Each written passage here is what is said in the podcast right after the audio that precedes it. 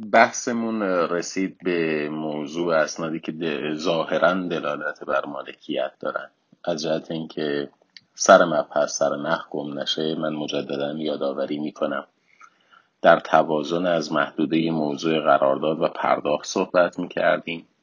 گفته شد که در دو حالت توازن از بین میره. نخست در مواردی که پرداخت صورت می‌گیرد اما موضوع قرارداد تحویل نمی شود حالت دوم حالتی است که موضوع قرارداد تحویل می شود اما پرداختی صورت نمی گیرد از بین این دو وضعیت پرداختیم به وضعیت نخست یعنی مواردی که پرداخت صورت گرفته اما موضوع قرارداد تحویل نشده.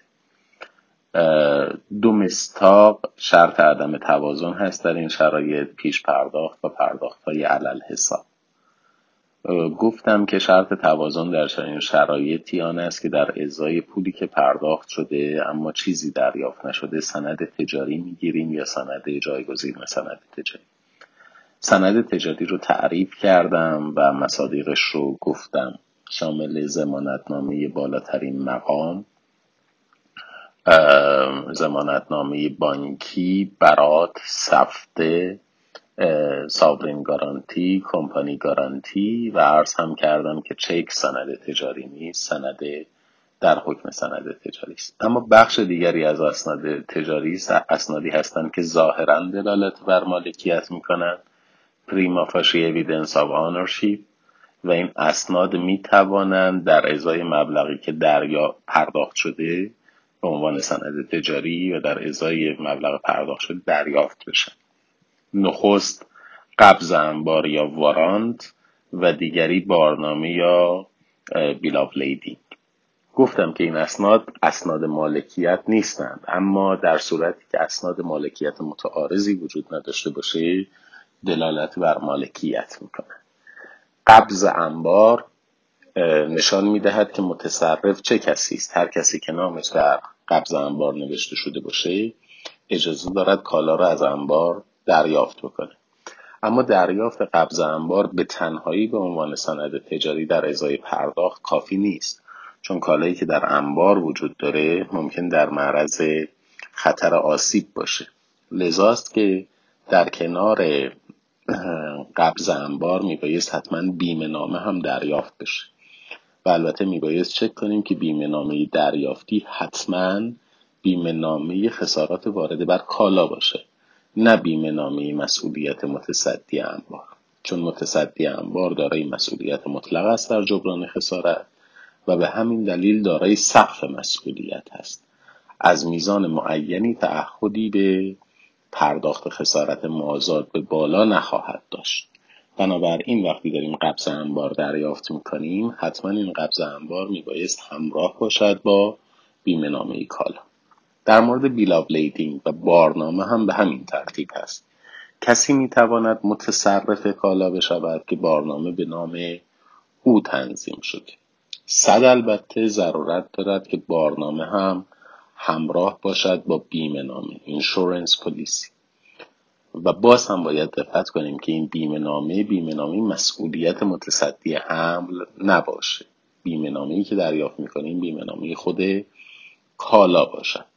از این جهت که متصدی حمل هم مثل انباردار به دلیل داشتن مسئولیت مطلق سقف مسئولیت داره و لزوما خسارت واقعی رو جبران نمی‌کنه بلکه جبران خسارتش تا سقف مسئولیت مندرج در بیمه نامه یا قوانین حاکم بر مسئولیت متصدی حمل هست. تا به این که ما در مورد حمله بین المللی یا حمله داخلی صحبت می‌کنیم. همچنین متغیر بر اساس حمل زمینی دریایی ریلی یا هوایی مقررات متفاوتی داره اما مشخصا در مورد حمل دریایی حتی اگر داریم بیمه نامه حمل هم دریافت می‌کنیم کلوز یا طبقه بیمه نامه رو باید چک بکنیم. بیمه نامه ها به کلوز C, B و A صادر میشن. تنها در کلوز A هست که خسارات تقریبا به صورت کامل و تقریبا بر اثر هر سانحه قابل مطالبه هستند. در کلوز C و در کلوز B جبران خسارت بسته به منشأ خسارته. یعنی به هر دلیلی که بر کالا خسارتی وارد شده باشه به موجب بیمه نامه قابل جبران نخواهد بود. اینها مجموعی اسناد تجاری است که ما در ازای پولی که پرداخت کرده ایم می توانیم دریافت کنیم. قاعده توازن ما می‌گفت در ازای پولی که پرداخت شده است سند تجاری می‌گیریم یا سند جایگزین سند تجاری؟ پس بنابراین در ازای پولی که پرداخت کردیم اما موضوع قرارداد رو تحویل نگرفتیم می توانیم زمانتنامه بالاترین مقام از دولت یا ساورین گارانتی تضمین دولتی از دولت دریافت بکنیم یا زمانتنامه بانکی یا ارز بکنم خدمت شما برات یا صفحه و همینطور عرض کردم که چک جز اسناد تجاری نیست یا بارنامه یا بیمه که همراه با یا یا بارنامه یا قبض انباری که همراه با بیمه نامه هست. اینها مجموعی اسناد تجاری شد. اگر به سند تجاری دسترسی نداشته باشیم معذرت می‌خوام. راهکار جایگزین ما راهکارها یا اسناد جایگزین سند تجاری هستند. نخست حساب مشترک. یعنی حسابی که در واقع پرداخت کننده مبلغ رو میریزه این حساب مشترک هستش بین پرداخت کننده و دریافت کننده مبلغ برای اینکه پرداخت از اونجا اتفاق بیفته. در گشایش حساب مشترک دقت داشته باشید. اگر طرفین حساب مشترک یکی از اونها شرکت یا سازمان دولتی باشه اگر حساب مشترک نه به نام طرفین که به نام شخص باز بشن می‌تواند از مصادیق اختلاس تلقی بشه. همینطور اگر شما حساب مشترک رو به نام اشخاص حقوقی طرف قرارداد باز نکنید به نام اشخاص حقیقی باز بکنید این مبالغ قابل توقیف هست توسط طلبکاران. و یا به فوت هم به ارث می‌رسد و درگیر این حساب وراثت خواهد شد. پس بنابراین در گشایش حساب مشترک باید دقت داشته باشید که حساب مشترک به نام طرفین قرارداد باز بشه. هرچند بانک ها در گشایش حساب مشترک به نام اشخاص حقوقی خیلی سخت گیری ها و تشریفات زیادی دارن که گاهی اوقات ممتنع می‌کنه گشایش حساب مشترک رو بین اشخاص حقوقی. همینطور وقتی وجهی رو دارید در حساب مشترک میریزید یا بهتره بگم زمانی که دارید حساب مشترک رو گشایش می‌کنید؟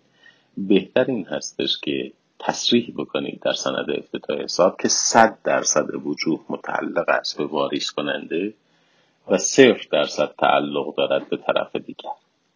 این از حیث اثبات مالکیت شما بر وجهی که پرداخت کردید. دو دیگر اینکه شرایط پرداخت عبارت است از امضای مشترک برای برداشت و یا امضای واریز کننده به تنهایی برای برداشت.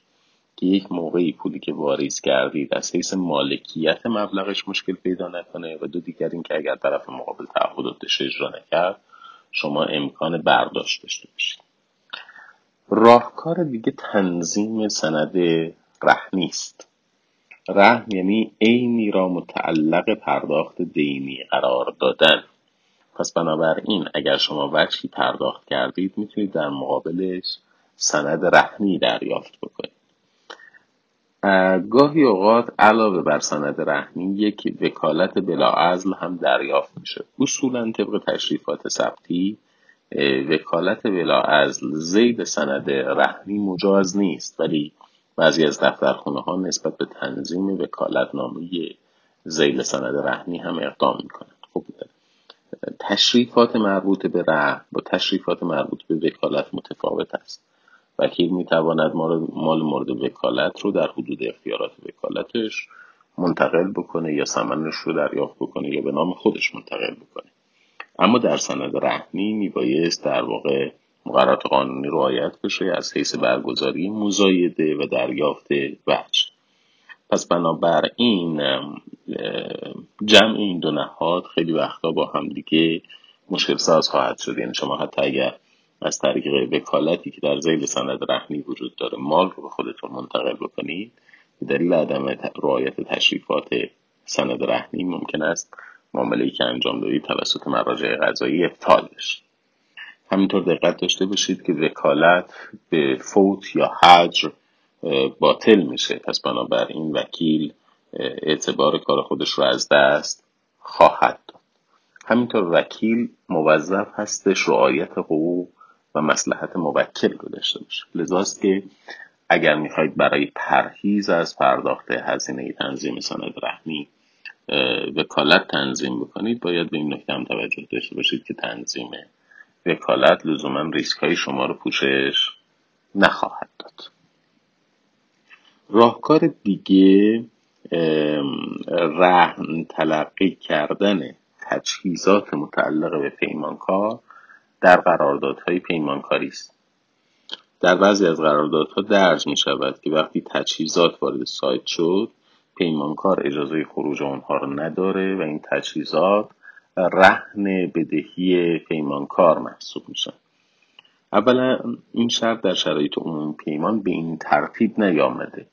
یعنی کارفرما می‌تواند بره طرح دادخواست بکنه و برای تأمین خواسته اینها رو توقیف کنه. فی نفس رهن محسوب نمیشه به زمینه اینکه ایجاد رهن در سند عادی امکان پذیر نیست و تشریفات در واقع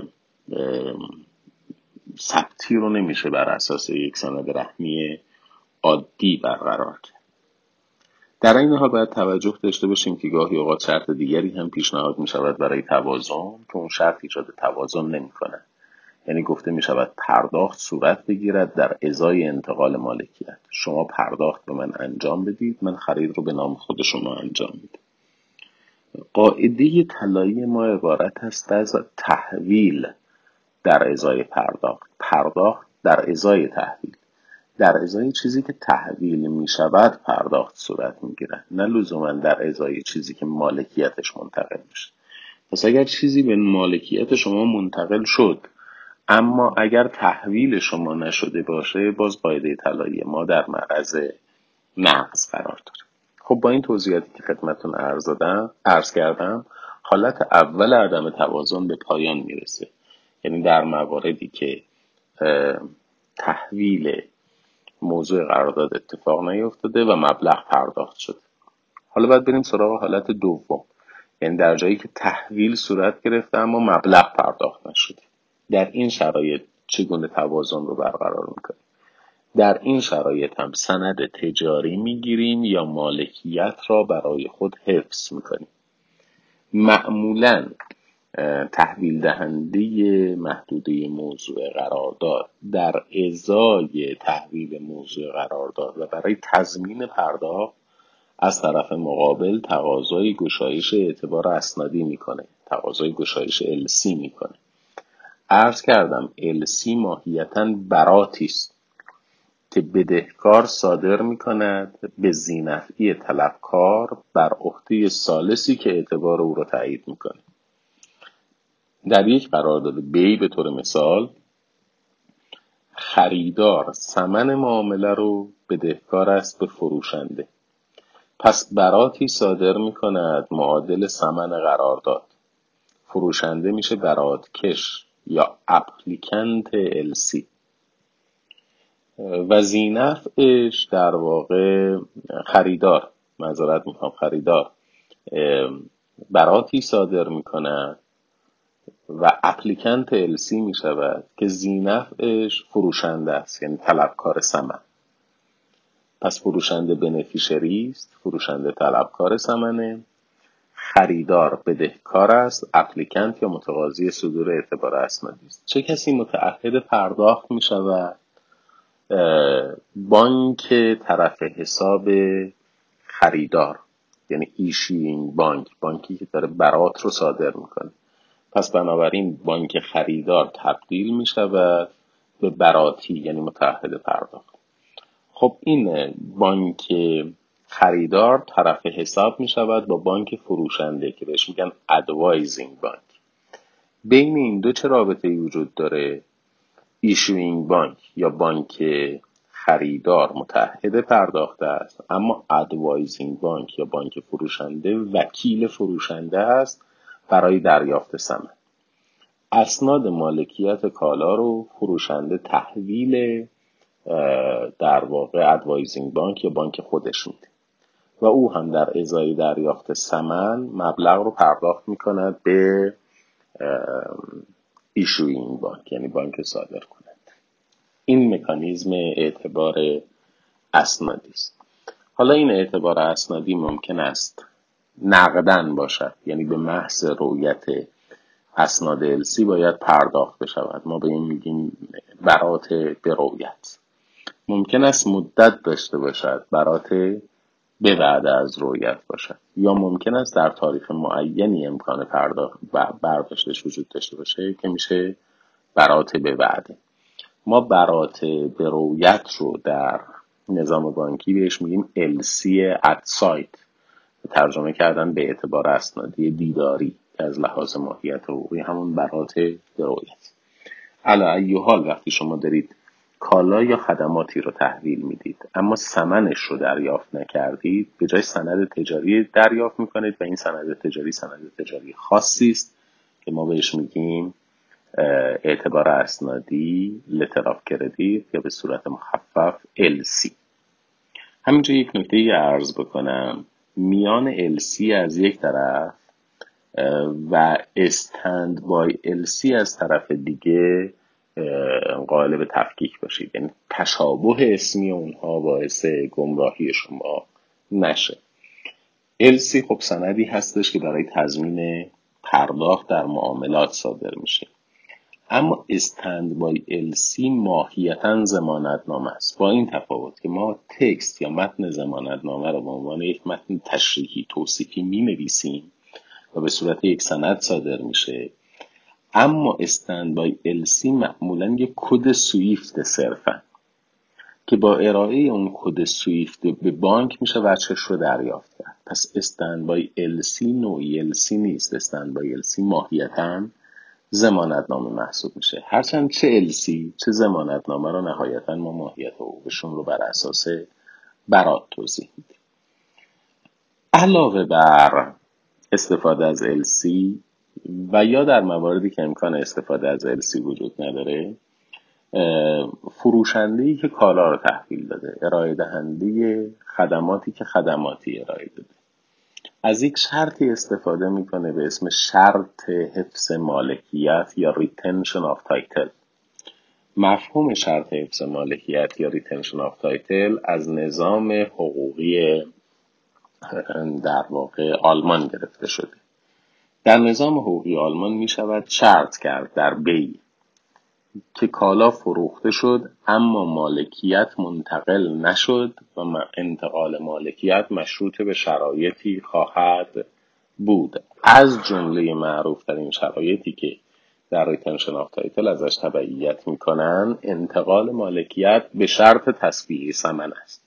یعنی تا زمانی که سمن پرداخت نشده مالکیت منتقل نمی شود ما به این میگیم شرط retention of title در مورد اعتبار شرط حفظ مالکیت در نظام های حقوقی مختلف اختلاف نظر وجود داره. مثلا در نظام حقوقی ایران که تعریف بیع عبارت است از تملیک عین به عوض معلوم اگر شما شرطی بکنید در بیع که نتیجهش عدم انتقال مالکیت باشد به نظر می رسد که در واقع شرط خلاف مقتضای ذات عقد شده و عقد و شرط هم باطل است هم مبتل عقد هست. در نظام های حقوقی دیگه هم در مورد اعتبار شرط انتقال مالکیت اختلاف نظر وجود داره. از همین جهت هستش که کنوانسیون بیه بین المللی کالا CISC 1980 تصریح دارد که کنوانسیون در مورد انتقال مالکیت نفیان یا اثباتا مسکوت. به واسطه اینکه نظام های حقوقی مختلف در مورد انتقال مالکیت با هم دیگه اتفاق نظر ندارند. اینکه مالکیت تملیکی یا عهدی مثلا در نظام حقوقی فرانسوی بی ماهیت عهدی دارد نه ماهیت تملیکی و از طرف دیگه آیا شرط حفظ مالکیت معتبر است یا نه؟ با این حال استفاده از شرط حفظ حق مالکیت تا زمان تصویه سمن یک شرط معمولی است در بیه بین الملل. حتی در نظام حقوقی ما هم راهکارهایی وجود دارد که از این شرط استفاده کنیم. اگر شما به عنوان یک فروشنده شرط حفظ مالکیت رو برای خودتون در قرارداد درج کرده باشید از دو حال خارج نیست. یا طرف مقابل و مرجع رسیدگی قرارداد رو معتبر می‌داند و شرط رو معتبر می‌داند پس بنابراین انتقال مالکیت اتفاق نیفتاده تا با شما تصفیه حساب بشه یا شرط و قرارداد رو باطل می‌داند که در این شرایط باز هم شما مالک کالا هستید. بنابراین مالکیت فروشنده ای که موضوع قرارداد رو تحویل داده اما سمن رو دریافت نکرده در جای خودش محفوظ باقی میمونه. این شرط بالاخره این نتیجه رو محقق می‌کنه. دو دیگر این که می شود این شرط رو به گونه ای مطرح کرد که حساسیت نظام حقوقی رو ایجاد نکنه. یعنی می شود در قرارداد شرط کرد که زمان و مکان انتقال مالکیت زمان و مکان تصویه سمن خواهد بود. به بیان دیگه تا زمانی که سمن تصویه نشده مالکیت هم منتقل نشده. یک اثر دیگه هم در این شرط داره. ما معمولا در تقسیم بندی تصرف در نظام حقوقی خودمون میگیم ید تقسیم می‌شود به ید امانی و ید زمانی. یدی که تصرفی که متصرف رو درش امین می‌دانیم و در صورت وقوع خسارت موظف به جبران خسارت نیست الا به تعدی و تقصیر و ید یا تصرفی که متصرف درش زامن خسارت است حتی بدون تعدی و تقصیر بعد معمولا تصور میشه ید امانی ید معزون است ید زمانی ید غیر معزون است. یعنی اگر شما اجازه تصرف داشته باشید تصرفتون تصرف امانی است. امین محسوب میشید و موظف جبران خسارت نیستید. اگر بدون اجازه تصرف کرده باشید تصور بر این است که شما زامن هستید و باید جبران خسارت بکنید. این برداشت برداشت درستی نیست. ممکن است ید غیر معزونی وجود داشته باشد و امانی باشد. مثلا بر اساس قاعده احسان کسی مالش بدون سرپرست باقی مونده در محل نیست یا مالش در محلی قرار داره که خودش دسترسی نداره. یک فردی از این مال نگهداری می‌کند. ازنم نگرفته. شما خانتون رو رها کردید رفتید. مشکلی برای شما به وجود آمده. خانتون رو رها کردید رفتید. همسایه دوستی آشنایی دولت میاد از مال شما نگهداری می‌کنه. خب نگهداری مال که بدون اجازه شما مالک بده اما مبنای نگهداری احسان است. محسن یعنی کسی که در مقام لطف به دیگری است در مقام نگهداری اموالش. امین محسوب میشه بدون اینکه معزون باشه یدش ید امانی است. از طرف دیگه ممکن است شما یدی داشته باشید معزون و ید زمانی. یعنی اگر شما به قصد بی کالایی رو دریافت می‌کنید اما هنوز بی واقع نشده است. شما ید زمانی دارید. از طرف اجازه گرفتید در یه بلور فروشی. میگید من می‌تونم این قطعه بلور رو بردارم ببینم. اون می‌گوید بله. شما به قصد بی قطعه بلور رو بر میدارید دارید نگاه می‌کنید از دستتون میفته و میشکنه. شما ید زمانی دارید. شما موظفه به جبران خسارت او هستید. مبنای تفاوت ید امانی و ید زمانی در این هستش که تصرف شما متضمن تعهد به نگهداری هم هست یا قصد شما تصرف است برای نگهداری یا تصرف است بدون قصد نگهداری. اگر تصرف شما به قصد نگهداری باشد ید شما ید امانی است. چه معزون چه غیر معزون. اگر تصرف شما برای نگهداری یا به قصد نگهداری نباشد ید شما زمانی است. چه معزون چه غیر معزون. شما وقتی در مقام احسان مال دیگری رو تصرف می‌کنید قصدتون نگهداری است. پس یدتون, مع... یدتون ید امانی است. حتی اگر مأذون نباشه شما اگر کالایی رو بر میدارید بررسی بکنید که بخرید یا نخرید قصد شما قصد نگهداری نیست پس ید شما ید ضمانی است. چه مأذون باشد چه مأذون نباشد. حالا با retention of title این موضوع چه ارتباطی پیدا می‌کنه؟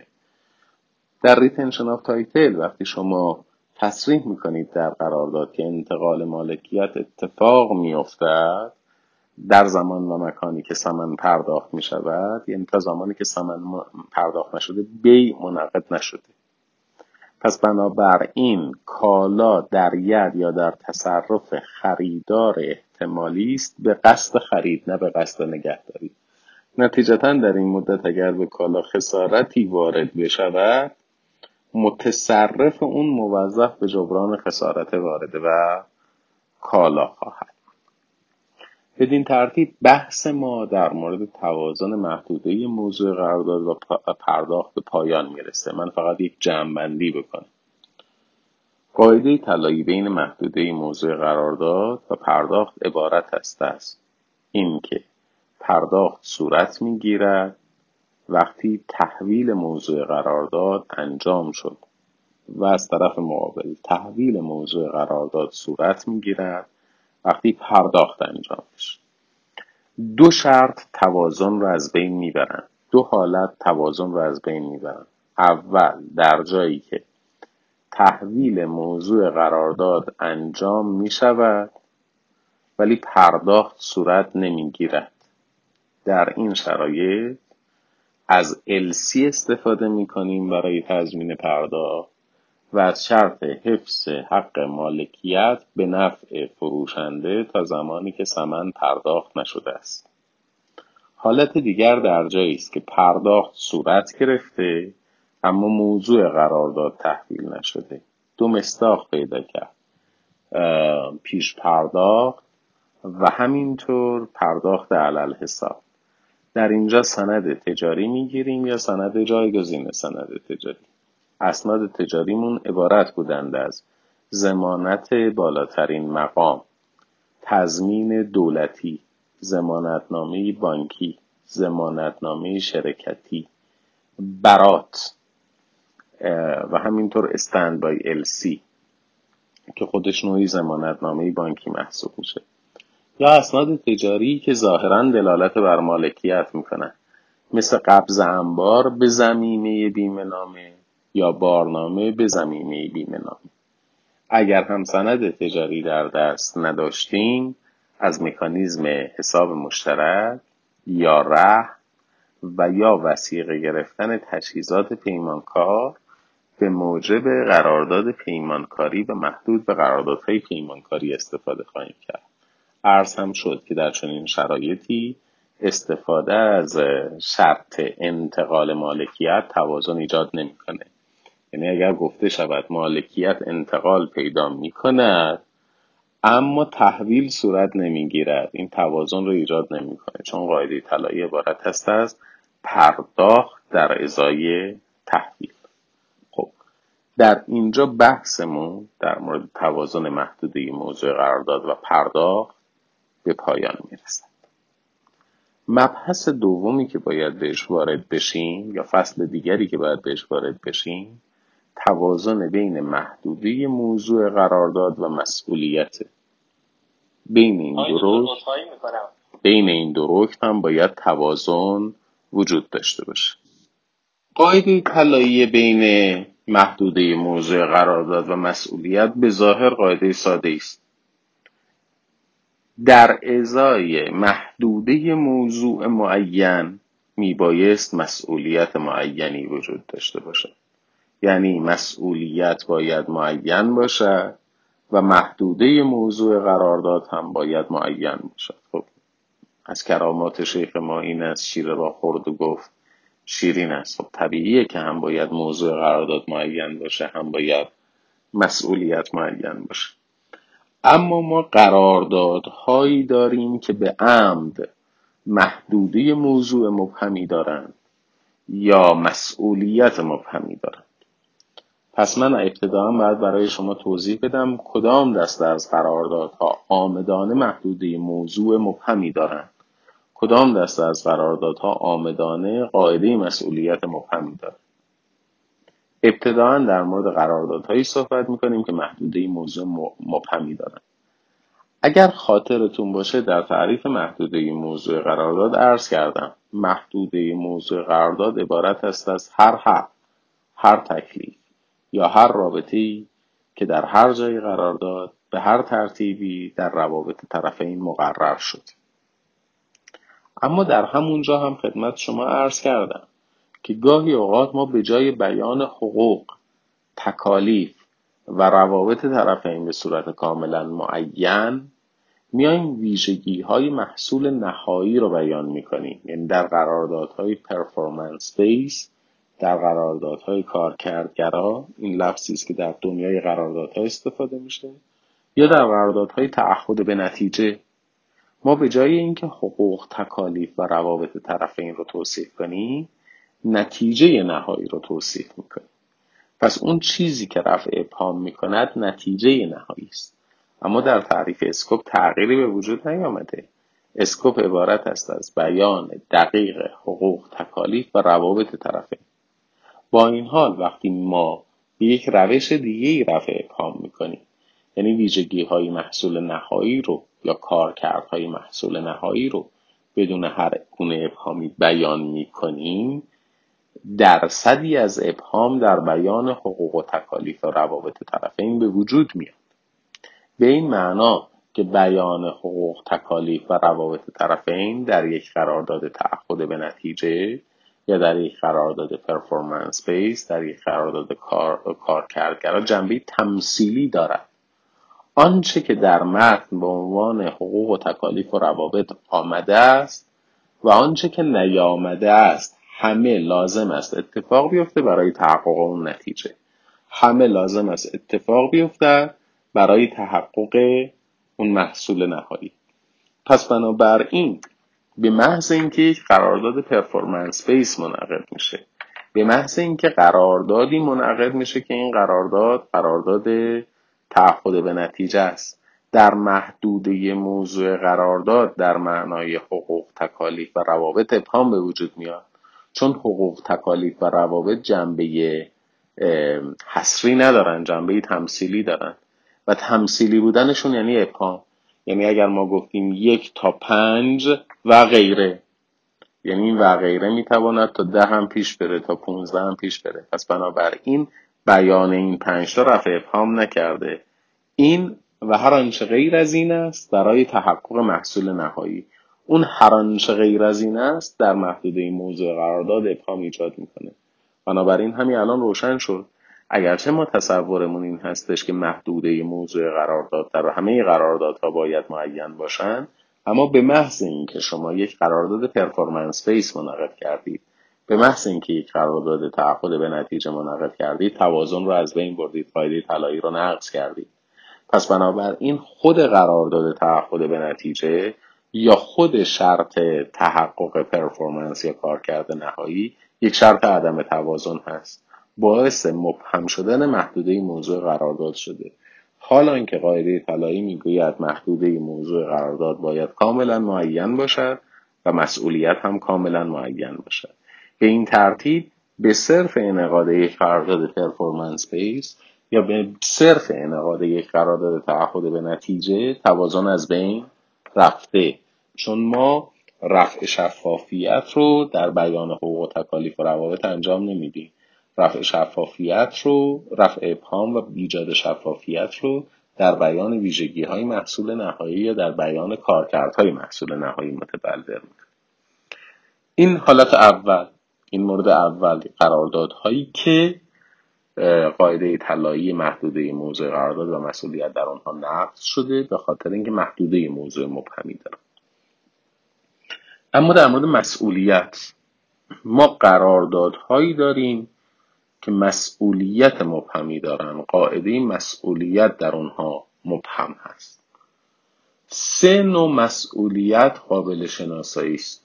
مسئولیت کیفری مسئولیت مدنی و مسئولیت ترمینی. در مورد هدف قواعد مسئولیت مدنی گفته میشه که هدف اصلی قواعد مسئولیت مدنی بازگشت به وضعیت سابق است. رستیتوسیو اد اینتگروم همه قواعد مسئولیت مدنی اعمال می‌شوند. برای اینکه زیان دیده برگرده به یک لحظه قبل از وقوع حادثه زیان بار یک فردی تصادف می‌کنه دستش میشکنه زانوش میشکنه. ما برای جبران خسارات او هزینه دوره درمانش رو در نظر می‌گیریم. هزینه فیزیوتراپیش رو در نظر می‌گیریم. هزینه جراحیش رو در نظر می‌گیریم. چرا؟ چون می‌خوایم تلاش بکنیم این دست رو برگردونیم به یک لحظه قبل از وقوع تصادف. حالا اون قسمتیش که امکان پذیر هست در عمل که هزینه های اعمال مربوطه باید انجام بشه. یعنی دست رو عمل جراحی بکنیم فیزیوتراپی بکنیم. اما اون قسمتی که دیگه قابل استرداد به وضعیت سابق نیست. مثلا دست ده درصد 20 درصد کارکرد خودش رو از دست داده. اون میزانی که قابل برگشت نیست رو با قرامت جبران می‌کنه. پس جایگاه قرامت هم مشخص میشه. قرامت مبلغی است که پرداخت می‌شود در ازای فاصله عملی که افتاده است بین وضعیت موجود و وضعیت سابق این هدف قواعد مسئولیت مدنی است. قواعد مسئولیت کیفری در هدفشون اختلاف نظر وجود داره. بعضی میگن هدف قواعد مسئولیت کیفری ارزای خاطر زیان دیده است. یه نفر رو می‌گیرن دست و پاش رو میبندن روی تخت بیمارستان. یه پزشکی میاد یه ظرف اسیدی میده دست یه خانومی. این چش فردی رو که روی تخت بستن باز می‌کنن میگن اسید بریز تو چشمش. به چه دلیلی؟ به دلیل اینکه این فرد بسته شده به تخت کسی بوده که در صورت این خانم اسید پاشیده. ما به این خانم میگیم تو هم در صورت او در چشم و اسید بپاش که چه اتفاقی بیفته؟ برای اینکه ارزای خاطر پیدا بکنیم. اولین هدف قواعد حقوق کیفری از دید بعضی ارزای خاطر زیان دیده است. بنابراین اگر هدف از قواعد مسئولیت کیفری ارزای خاطر زیان دیده باشه مجازات غیر قطعی است. چون ممکن از زیان دیده از مجازات بگذره و مجازات شدیده. یعنی اگر او عبور نکنه به همون میزانی که در واقع خسارت و آسیبی ایجاد کرده است برای او هم خسارت و آسیب ایجاد می شود عده دیگه ای معتقد هستند که هدف از قواعد مسئولیت کیفری جلوگیری از وقوع مجدد عمله.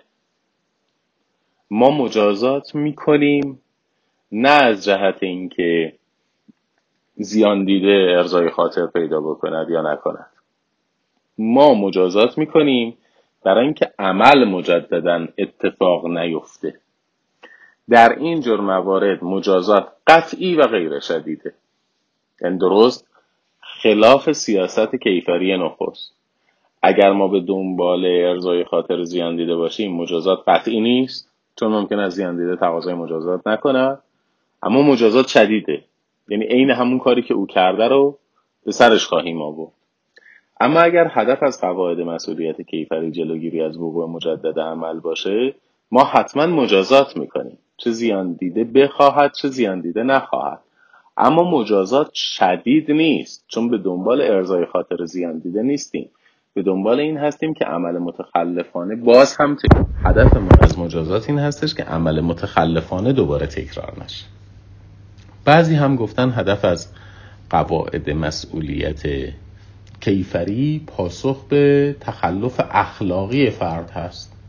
یعنی ما نه کاری به این داریم که این عمل مجددا اتفاق میفته یا نمیفته و نه کاری به این داریم که زیان دیده ارزای خاطر پیدا کرده یا نکرده. فرد رو مجازات می‌کنیم به خاطر مسئولیت اخلاقیش. پس در مورد مبنای مسئولیت کیفری اختلاف نظر وجود داره.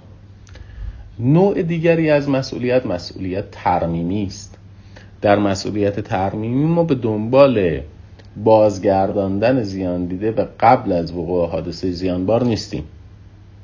به دنبال ارزای خاطر او هم نیستیم به دنبال جلوگیری از وقوع مجدد عمل هم نیستیم به دنبال تلافی اخلاقی هم نیستیم بلکه هدف از قواعد مسئولیت ترمیمی ترمیم جایگاه اجتماعی زیان دیده است. وقتی که دادگاه یک طرف رو متخلف اعلام می‌کنه به دنبال این هستش که جایگاه اجتماعی کشور طرف زیان دیده رو ترمیم بکنه. اساسا مسئولیت بین المللی دولت ها مسئولیت ترمیمیه. یعنی اگر شما مثلا با روی کرده حقوق تجارت بین الملل یا حقوق مدنی مسئولیت بین المللی دولت ها رو بخونید کمی برای شما جای سوال وجود داره. چون طرح مسئولیت بین المللی دولت ها مسابق کمیسیون حقوق بین الملل در سال 2001 میگه قواعد مسئولیت اعمال می‌شود منصرف از اینکه قرامت پرداخت بشود یا نشود. یعنی انگار وقوع خسارت در مسئولیت بین المللی شرط نیست و روش جبرانش هم پرداخت قرامت نیست. حالا که ما اساس ذهنمون بر این شکل گرفته که مسئولیت ناشی از ایجاد خسارته و باید در ازاش قرامت پرداخت بشه. در مسئولیت بین المللی ما از مسئولیت ترمیمی تبعیت می‌کنیم. یعنی میگیم وقتی در رابطه با یک کشور قواعد حقوق بین الملل نقض شد جایگاه او در جامعه بین المللی آسیب دیده است و ما از طریق قواعد مسئولیت می‌خوایم اون جایگاه آسیب دیده رو ترمیم بکنیم. فل جمله عرض کردم که ما سه نوع مسئولیت داریم مسئولیت مدنی مسئولیت کیفری و مسئولیت ترمیمی. اون چیزی که در روابط قرار دادی موضوع بحث ماست قواعد مسئولیت مدنی است. بعدا حالا توضیح خواهم داد. به نظر می‌رسه که تفکیک فضای مسئولیت مدنی و مسئولیت قراردادی از همدیگه درست نیست. خیلی از قواعدی رو که ما به عنوان مبانی مسئولیت خارج از قرارداد می‌شناسیم در روابط قراردادی هم اعمال می شود به نظر می رسد که بهتر این هستش که ما از یک نظام مسئولیت صحبت بکنیم. منصرف از اینکه این مبنای مسئولیت در قرارداد به وجود آمده یا خارج از قرارداد ایجاد شده. چون قواعد مسئولیت صرف نظر از منشأشون مشابهت های بسیار بسیار زیادی دارن. ولی اجمالا ما در قرارداد هم مانند مسئولیت مدنی به دنبال جبران خسارت هستیم. اما مبنای ایجاد مسئولیت چیه؟ مبنای ایجاد مسئولیت عبارت است از در مسئولیت مدنی. عبارت است از عمل زیانبار و قصد عمل زیانبار ورود زیان و قصد زیان. پس یک عمل زیانبار داریم یک ورود زیان داریم اینها عناصر مادی ما. یک قصد عمل زیانبار داریم و یک قصد در واقع ایجاد ضرر داریم. اینها میشن عناصر معنوی ما. با جمع این شرایط در واقع مسئولیت مدنی محقق میشه. اما اون چیزی که انواع مسئولیت مدنی رو می‌سازه اون عنصر معنوی است. اگر کسی قصد عمل زیانبار رو داشته باشد و قصد زیان رو هم داشته باشد عمل زیانبار رو مرتکب بشه و زیان هم حاصل بشه. ما به این میگیم عمد به این میگیم intention. اگر شما قصد عمل متخلفانه داشته باشید و مرتکب عمل متخلفانه بشوید اما قصد زیان نداشته باشید ولی زیان حاصل بشود. یه دور فرمول رو دوباره مرور کنیم. قصد عمل متخلفانه وجود دارد. قصد زیان وجود ندارد. عمل متخلفانه واقع میشه زیان هم واقع میشه. ما به این میگیم تقصیر به این میگیم نگلیجنس پس برای وقوع تقصیر برای وقوع تقصیر لازم هستش که حتما یک عمل ممنوعه یک عمل متخلفانه ای ارتکاب پیدا بکنه. متخلفانه بودن عمل یا به قانون تعیین می شود یا به عرف یا به نظامات حرفه‌ای. شما قصد دارید پشت خط آبر پیاده توقف نکنید. این یک عمل متخلفانه است. و پشت خط آبر پیاده هم تخل... توقف نمی کنید یعنی تخلف می کنید هم عنصر مادی دارید هم عنصر معنوی. قصد عمل متخلفانه دارید مرتکب عمل متخلفانه هم میشید. اما قصد آسیب رساندن به فردی رو ندارید. ولی به فرد آسیب وارد میشه. رو خط آبر پیاده باهاش تصادف می‌کنید. این تقصیره. شما قصد این رو دارید که توی یه راه شهری با 60 سرعت حرکت بکنید این عمل عمل متخلفانه است. قصد دارید با 60 حرکت بکنید با 60 هم حرکت می‌کنید. یعنی هم قصد فعل ممنوعه دارید هم فعل ممنوعه رو مرتکب میشید. اما قصد ندارید با کسی تصادف کنید. قصد ندارید با خودرویی تصادف بکنید. اما با خودرویی تصادف می‌کنید. این تقصیر محسوب میشه. در حد فاصل تقصیر و عمد در نظام حقوقی آنگلو امریکن مفهومی وجود داره بهش میگن رکلسنس یا بیپروایی.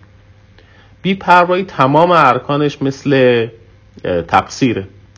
یعنی شما قصد ارتکاب عمل ممنوع دارید عمل ممنوع را هم مرتکب می‌شوید. قصد ورود خسارت ندارید ولی خسارت وارد می شود اینجا همش مثل تقصیر. اما یک تفاوتی داره. تفاوتی وجود داره بین تقصیر و عمد. در رکلسنس یا بیپروایی گفته می شود که هر فرد متعارفی از عمل کرده شما عرفا وقوع خسارت رو یقین می‌کنه. بدون اینکه شما قصد دارید. هر فرد متعارفی از عمل متخلفانه شما عرفا وقوع خسارت رو یقین می‌کنه بدون اینکه شما قصد خسارت داشته باشید. یعنی شما توی یه خیابون فرعی یه خیابون شهری به جای اینکه با 60 سرعت بری با 90 تا سرعت داری میری. خب این هم عمل متخلفانه است. اما هر فرد متعارفی تشخیص میده وقتی شما توی یه خیابون شهری با 90 تا سرعت میری تصادف می‌کنی. و شما هم واقعا قصد تصادف کردن نداری. به این میگن بیپروایی. پس ما عمد داریم در حد فاصل عمد و تقصیر هم بیپروایی داریم بعد بیپروایی تقصیر داریم. یک ملاک دیگری هم وجود داره حد اکثر کوشش. معمولا دیو دلیجنس معمولا در تعریف حد اکثر کوشش اینطور گفته میشه. که حد اکثر کوشش عبارت است از حد اکثر دقت یک فرد حرفه‌ای. این تعریف از حد اکثر کوشش غلطه. منظورمون از حد اکثر کوشش چیه؟ ابتدا اینو روشن بکنم. چه تفاوتی با تقصیر و رکلسنس و عمد می‌کنه؟ شما نه قصد عمل زیان بار دارید. نه قصد انجام عمل ممنوع دارید. یعنی عملی که دارید انجام می‌دید نه عملی است که به قصد زیان باشد نه عمل ممنوعی است یا عمل مجازی دارید انجام می‌دید. اما اگر یه فرد حرفه ای می‌خواست اون عمل رو انجام بده اون عمل رو انجام نمی‌داد. احتیاط می‌کرد و انجام نمی‌داد. بعضی گفتن مفهوم دیو دلیجنس اینه. یعنی اگر یک فرد حرفه ای اگر احتیاط یک فرد حرفه ای رو در نظر بگیریم آیا اون عمل انجام می‌شده یا نمی‌شده؟ حتی اگر عمل عمل ممنوعه نباشه. اما تعریف رکلسنس این نیست. چرا؟ چون هر چقدر میزان تبهر و حرفه‌ای بودن افزایش پیدا بکنه میزان دقت کاهش پیدا می‌کنه.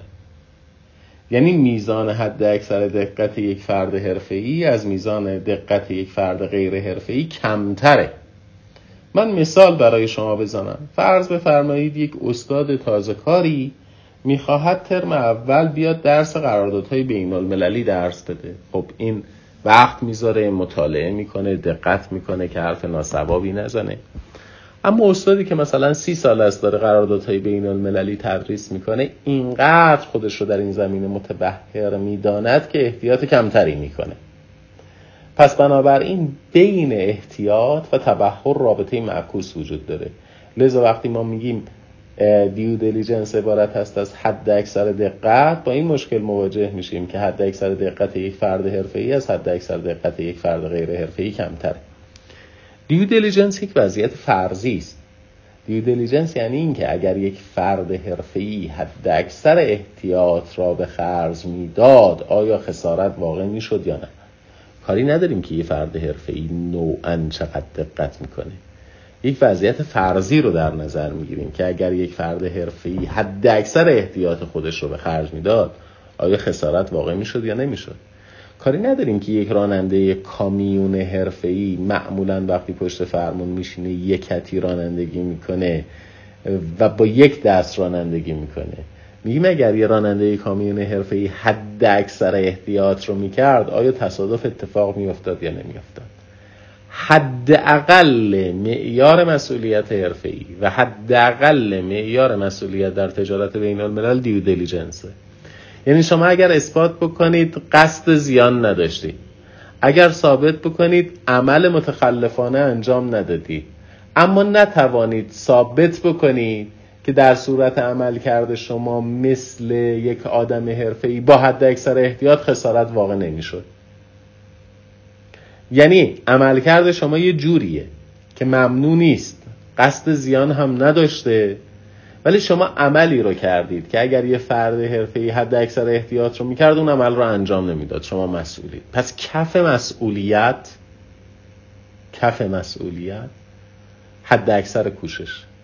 نکته اینجاست که شما چه عمد در نظر بگیرید چه بیپروایی چه تقصیر چه حد اکثر کوشش. مسئولیت عنصر معنوی دارد.